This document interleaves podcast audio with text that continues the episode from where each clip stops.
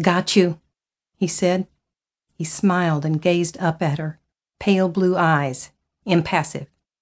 Sniper eyes, thought Alice. She had never seen such a menacing smile. He started for the cliff, and Alice backed away, panicked. She couldn't go down, couldn't go back to the cave.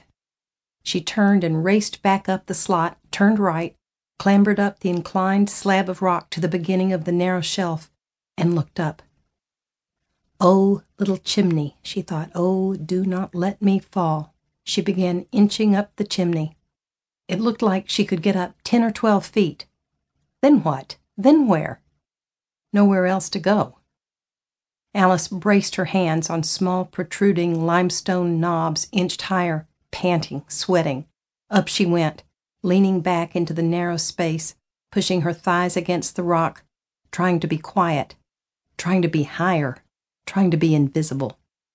A few fragments rolled down and bounced off the shelf into the air could not let him see those. She remembered his sniper eyes. But that was not really his way, was it? No, the deaths around him looked accidental.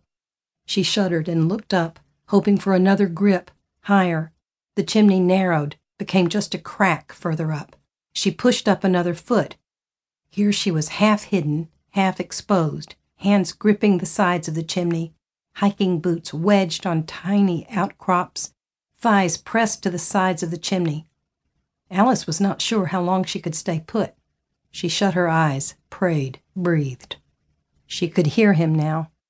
The shovel, or something metal, clanked on the rocky cliff of the slot. She heard him walking up now, rocks moving under his boots.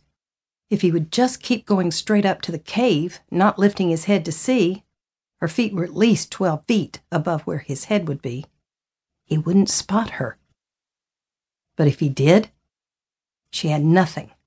Nothing. Clinging with her left hand, Alice groped with her right around the side of the chimney. Her hand closed on a fist sized outcrop. She pulled. Loose, like a tooth. She pulled again. It came free, a fist sized piece of limestone, old seabed, in her hand. She clung to the edge of the chimney with her left hand, holding the rock in her right. Rocks crunched underfoot in the slot below. He was very close now. Very close. Alice tried to still her thumping heart.